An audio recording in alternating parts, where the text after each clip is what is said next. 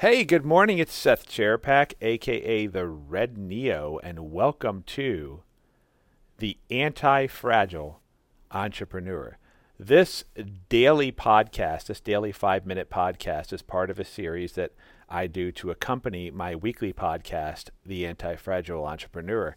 And I want to start out by saying to everyone listening to this that I am so unbelievably proud that you've decided to join this program, despite the fact that there's probably people in your life who are telling you that there's other ways you could be spending your time and your money and that's going to happen. You know when you become a visionary when you decide that you're going to set your foot set your journey on the road less taken there will be a lot of people out there who don't understand what you're doing. And a lot of them, even people who mean well and who want the best for you, are going to criticize you for it. They're going to try to talk you out of it. They're going to say, Why are you doing that? Why are you spending money on something like that? Why are you spending time on it? You should be doing this, this, and that. And that's to be expected. You see, I often tell people that there's no GPS on the road not taken. There's no uh, roadmap. It's not an easy path. It can be a very lonely and difficult path where you can fall and uh, twist your ankle or break your arm or fall down a ravine, you know, metaphorically speaking, or you get the spider webs in your face like you get when you're hiking through the woods and you're not following the road that everybody else is following. The road that everyone else follows in life, the, the beaten path, the road that's taken often, there's a lot of instructions on how to do it. There's a lot of guidance. There's usually a roadmap. There's markers along the way. There's people who can come out and rescue you if something happens to you because it's a familiar road to a lot of people. That's what it's like to live an ordinary life. There's nothing wrong with that. We need people who are going to live ordinary lives so that we can have a, a solid foundation upon which we can launch our entrepreneurial endeavors. But one thing you're going to find is that the people who are traveling the road that is often traveled, the beaten path, you're going to find two things. Number one, they're not going to understand. They're never going to fully understand, even if they care about you and truly want to understand.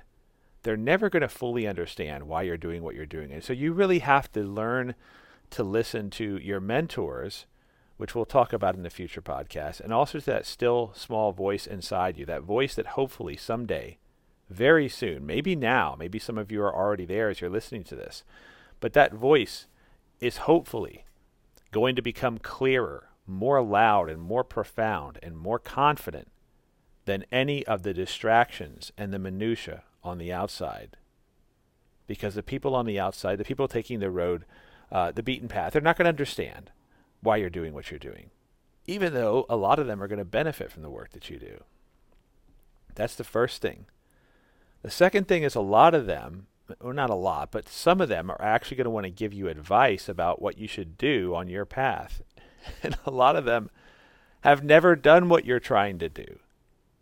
They maybe have read about it, they maybe have heard about it, but you don't know what it's like to take the road less traveled um, until you've actually done it.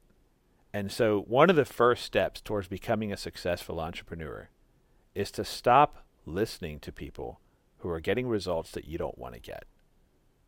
If you want to be healthy, don't listen to somebody who's constantly sick. If you want to make a lot of money, don't listen to broke people. You know what's interesting? The majority of people are broke, but the majority of people still take financial advice from each other. it's the same thing with health. It's the same thing with our relationships. It's the same thing with living our purpose. I call it the lemming law. Lemmings are little furry animals that supposedly dive off of a cliff after one another. That's how the majority of people live their life. They're like lemmings diving off a cliff, following one another, and most people are broke, are unhealthy, are unhappy. And so your first step towards living a truly extraordinary life, a life where you have independence from corrupting influence, is is to stop listening to people who are not where you want to be.